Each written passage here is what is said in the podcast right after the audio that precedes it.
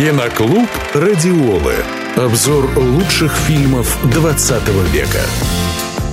Здравствуйте, с вами Наталья Мороз. В этом выпуске поговорим о том, как создавался сериал «Пуаро» Агаты Кристи.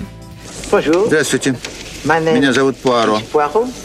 Я хотел получить точный баланс моего счета, если возможно. Нет? Как же я мог превысить кредит на 50 фунтов?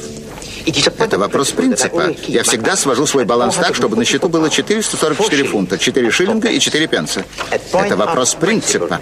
В начале 1988 года у продюсера Брайана Истмана возникла идея снять детективный сериал. На эту мысль его натолкнула дочь Агаты Кристи, Розалинд Хикс, считавшая, что пора знаменитому бельгийцу обрести экранное изображение – в итоге Пуаро стал первым крупным проектом Истмана. Действие сериала разворачивается в 30-е годы прошлого столетия. Этому временному периоду соответствует архитектурный стиль арт-деко, поэтому сценаристы проекта выбрали в качестве декораций многие знаменитые места Англии.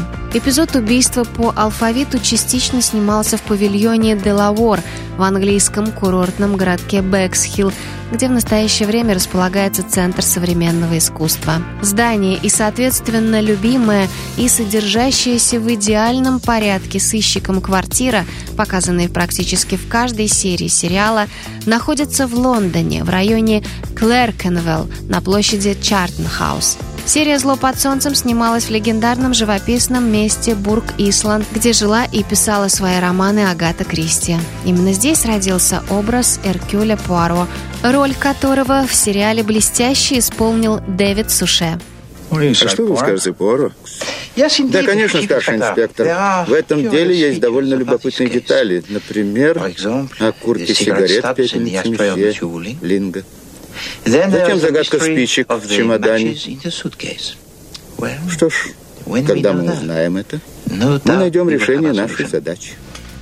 Чтобы войти в образ, Суше прочитал почти все романы и рассказы о Пуаро – он говорил в интервью, цитирую, «Я делал так день за днем, неделя за неделей, тщательно изучал романы Агаты Кристи о Эркюле и записывал все данные ею характеристики. Я должен был стать им прежде, чем мы начали снимать». Конец цитаты. Актер занимался с репетитором для того, чтобы выработать легкий акцент, необходимый для бельгийца, которого все принимают за француза. А кроме того, носил с собой список из 93 пунктов поведения Иркюля Пуаро, включавший в себя множество мелочей, благодаря которым персонаж получился настолько убедительным. Киноклуб «Радиолы». Слушайте завтра в это же время на «Радиоле», а также на сайте радиола.ру.